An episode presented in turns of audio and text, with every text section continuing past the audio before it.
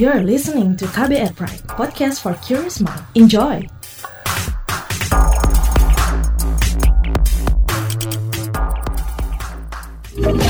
Kamu lagi dengerin What's Trending KBR Pagi.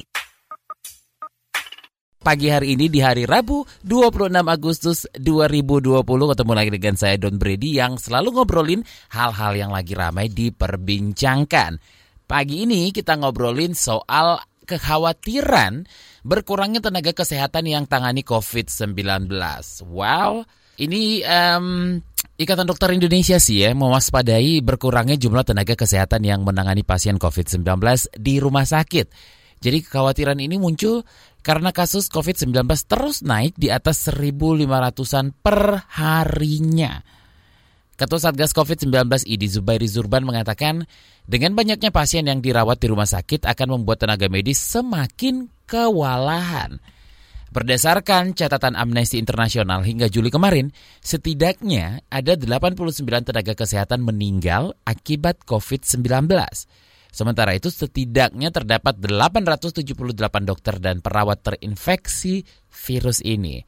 Zubairi juga uh, menambahkan mayoritas dokter yang terinfeksi, ya itu tidak mengalami gejala berat atau OTG. Banyaknya dokter yang terinfeksi ini berimbas pada berkurangnya tenaga spesialis di rumah sakit. Ia menyebut fenomena kurangnya dokter spesialis sudah mulai terjadi di beberapa daerah. Ini yang akan kita obrolin pagi ini. Nanti kita akan ngobrol dengan Ketua Satgas COVID-19 ID Zubairi Zurban. Tapi sebelumnya kita dengarkan dulu apa kata teman-teman kita di media sosial terkait hal ini. Ini dia.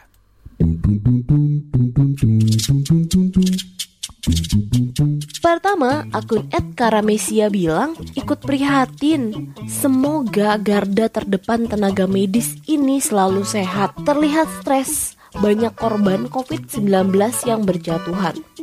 Akun Ed Rihadita bilang, mari kita doakan.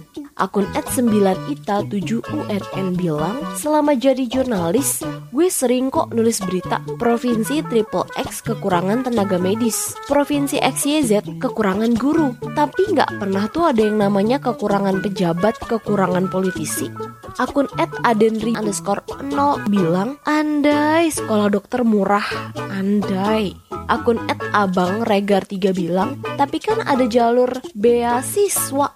Akun Ed Kakek Halal bilang, seandainya sekolah dokter tidak mahal, akan ada banyak dokter di tanah air dan di semua pelosok negeri dari Sabang sampai Merauke, dari Miangas sampai Pulau Rote tidak akan kekurangan tenaga medis di saat seperti ini. Kalau akun Etsagito OL bilang, semoga ini jadi awal murahnya biaya kedokteran. Sedangkan akun Ed Indra Idris 3 bilang, dan semoga banyak dokter-dokter baru yang benar-benar berjiwa seorang dokter. Akun Ed Raihan underscore OO7 bilang, entah kenapa kuliah dokter kok mahal, mau masuk aja mahal. Yang bikin mahal itu apa ya?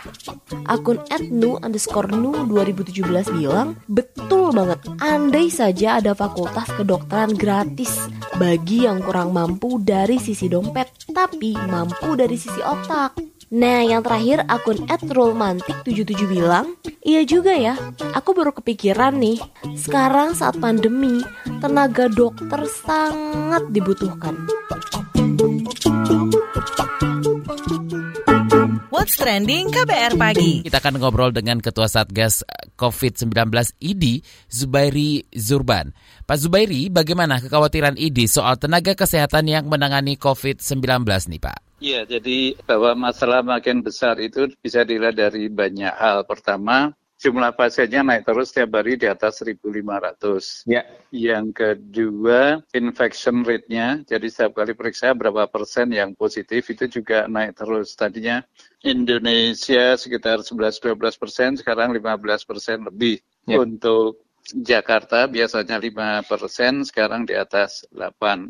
Jadi eh, artinya memang lebih banyak pasien itu pun pada waktu Eh, provinsi-provinsi hanya memeriksa antara 8.000 sampai 13.000 8 sampai 15.000 per hari yang harusnya instruksi Presiden dari tanggal 13 Juli tahun uh, 2020 artinya di minggu, lima minggu yang lalu itu harusnya minimal 30 ribu. Ya. Jadi artinya misalnya diperiksa 30 ribu pasiennya sebetulnya lebih banyak lagi dari sekarang. Jadi akan makin banyak lagi yang dirawat, jadi akan makin berat, makin banyak yang dirawat, makin penuh, makin berisiko buat tenaga kesehatan. Oke, apa ini uh, jadi alarm gitu Pak? Karena kalau tenaga medis tak terlindungi dan terpapar COVID, itu bakal kesulitan mencari uh, gantinya. Oh iya, jadi kalau positif walaupun tanpa gejala harus uh, karantina di rumah, nggak boleh masuk rumah sakit. Dan itu memang makin uh, banyak. Jadi apakah tenaga kesehatan sekarang ini lebih berisiko? Iya, lebih berisiko. Dan karena itu perlindungannya harus makin ketat Dahulu orang menduga dari data yang ada waktu itu bahwa yang tertular adalah tenaga kesehatan yang tidak justru tidak bekerja di rumah sakit rujukan karena tidak memakai alat pelindung diri yang lengkap.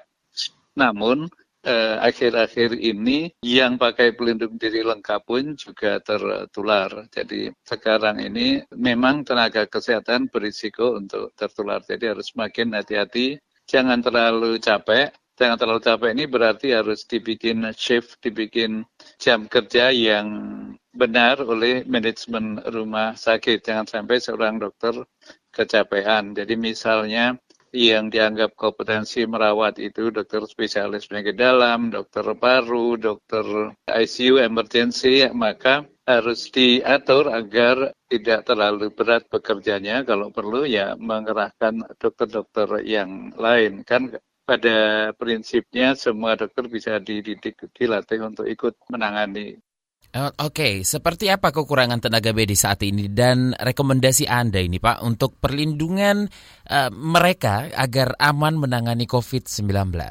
Uh, di beberapa tempat, uh, kalau yang di DKI uh, saya tidak tahu persis, tapi yang di daerah-daerah sudah mulai ada kekurangan. Jadi prinsipnya uh, seorang itu bekerja harus jelas masalah safety, masalah keamanannya. Jadi haknya adalah masalah untuk keamanan diri itu penting untuk tenaga kesehatan karena kalau dia sakit, yang sakit bukan dia saja, nanti sampai rumah nularin istri, anak, orang lain, adik, kakak, nenek, eh, ayah, ibu, jadi berbahaya banget. Karena itu eh, perlindungan harus eh, maksimal, alat pelindung dirinya harus eh, lengkap, tidak bisa bukan alat pelindung diri sudah di drop cukup banyak, iya tapi itu kan sebagian cukup besar alat pelindung diri itu kan ada expired nya ada yang hanya bisa dipakai sekali, ada yang bisa hanya dipakai 10 kali, artinya setiap kali harus ditambah terus. Nah itu yang perlu dikerjakan juga.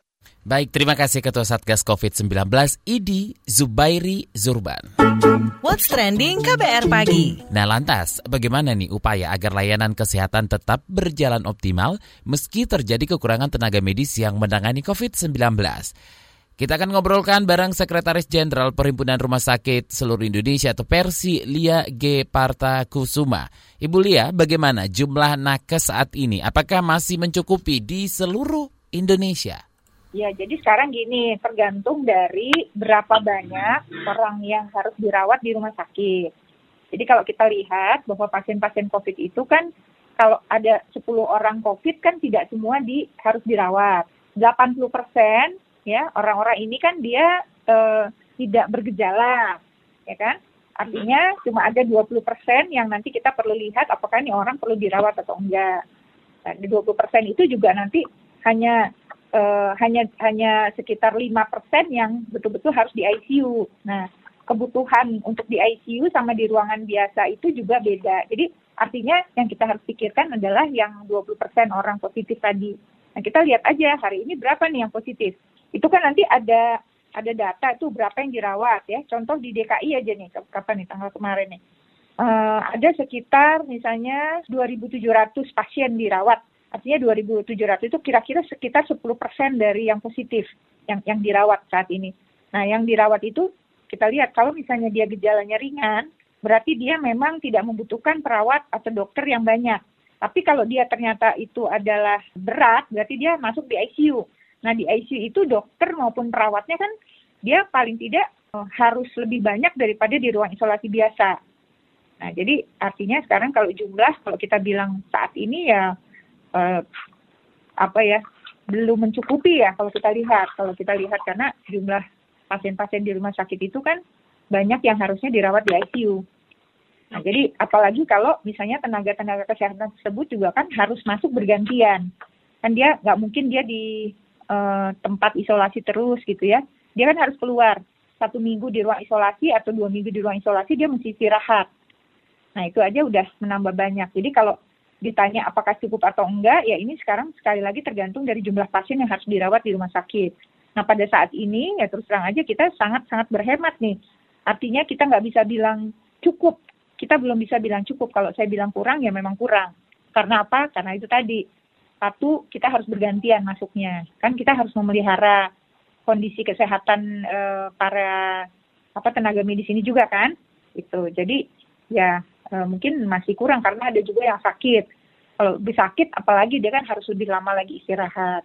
Nah, jadi ya kita berharap ya jangan terlalu banyak yang harus dirawat di rumah sakit. Nah, di uh, wilayah mana saja mengalami keterbatasan nakes dan ada upaya untuk penambahannya? Yang kita lihat yang ada yang 8 provinsi tertinggi aja, 8, 8 provinsi tertinggi yang kasus COVID-nya banyak. Mungkin itu yang harus kita wanti-wanti ya. Artinya yang yang kita bilang kurang itu bukan berarti kurang sama sekali kurang, tapi harus diatur aja.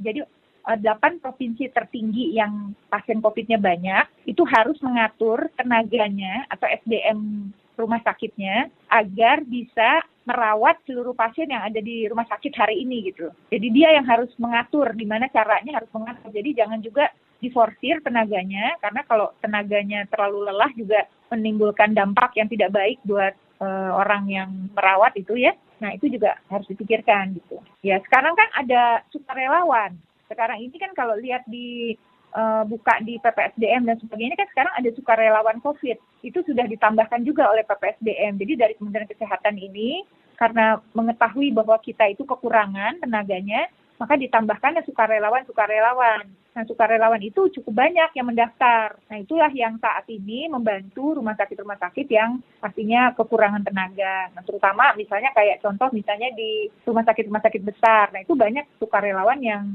mereka bekerja di sana. Sukarelawan ini tenaga medis. Ada yang dokter, ada yang perawat gitu.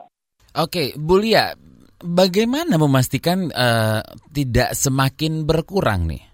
Iya, jadi yang pertama yang harus dipikirkan oleh rumah sakit adalah SDM itu harus bekerja sesuai dengan kapasitasnya. Artinya tidak boleh dia dibebankan pekerjaan yang terlalu berlebih.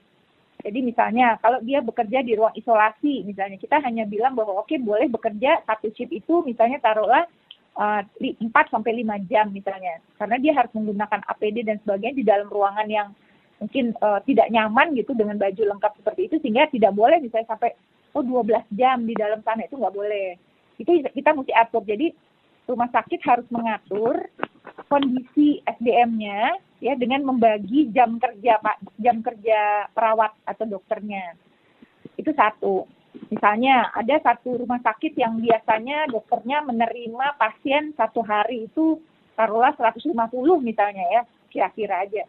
Nah ini kan terlalu bebannya terlalu berat. Nah ini rumah sakit harus bisa menghitung berapa sih jam kerja yang layak berapa orang yang layak dilayani oleh satu dokter misalnya. Nah, seperti itu juga uh, itu dibutuhkan. Kemudian satu lagi uh, juga rumah sakit harus melihat mana-mana yang perawat atau dokter yang masih bisa bekerja uh, tanpa resiko yang terlalu tinggi. Contohnya misalnya ada yang sakit jantung, ada yang sakit diabetes, misalnya ada yang sakit apalagi kan oh, namanya juga manusia ya, pasti kan ada orang-orang yang punya penyakit-penyakit yang Eh, penyakit-penyakit kronis begitu. Nah ini yang seperti itu mereka diistirahatkan. Nah itu tambah lagi kan mengurangi jumlah tenaga. Nah itu jadi ada usia sekarang usia 60 ke bawah yang bisa bekerja.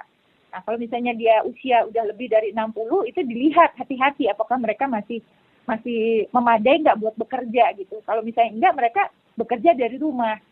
Makanya kita bikin juga seperti telemedicine ya kan supaya mereka bisa berpraktek tapi lewat online misalnya. Jadi dicari jalan itu makanya mungkin rumah sakit PR-nya adalah bagaimana mengatur SDM itu supaya SDM itu tidak dibebani kerja atau jam kerja yang berlebihan. supaya dia bisa mengatur uh, apa namanya kegiatannya sendiri gitu dan juga bisa mengatur uh, apa namanya beban yang harus diterima oleh seorang dokter atau perawat. Nah, apa saja harusnya dilakukan pemerintah untuk menyelesaikan persoalan ini? Mudah-mudahan dengan edukasi ya edukasi menurut saya yang paling penting pemerintah tuh gimana caranya? Edukasi terus menerus apakah mau diterima atau enggak saya rasa edukasi adalah jalan yang terbaik untuk membuat menata bahwa kita itu memang harus peduli gitu bahwa covid ini sangat mudah mengintai di mana-mana. Jadi mungkin itu aja pesan saya. Jadi kalaupun memang kita ternyata positif ya kalau disuruh suruh mandiri di isolasi ya mandiri isolasi jangan ah udahlah ini sih kan cuma sebentar dia mau keluar sebentar. Padahal sudah dikasih tahu isolasi mandiri selama 14 hari misalnya. Ya sudah taatlah itu gitu. Karena setiap potensi infeksi itu Anda bisa nularin ke mana saja. Kepada teman, kepada keluarga, kepada orang rumah sakit gitu. Baik, terima kasih Sekretaris Jenderal Perhimpunan Rumah Sakit Seluruh Indonesia atau Persi, Lia G. Parta Kusuma. What's Trending KBR Pagi. Tentunya saya dan Brady harus undur diri. Terima kasih sudah mendengarkan dari jam 7 pagi tadi. Dan sekali lagi selamat beraktivitas untuk Anda hari ini. Dan jangan lupa selalu pakai masker kalau keluar rumah dan patuhi protokol kesehatan. Have a nice day. Besok ketemu lagi. Bye-bye. Terima kasih ya sudah dengerin What's Trending KBR Pagi. KBR Prime, cara asik mendengar berita. KBR Prime, podcast for curious mind.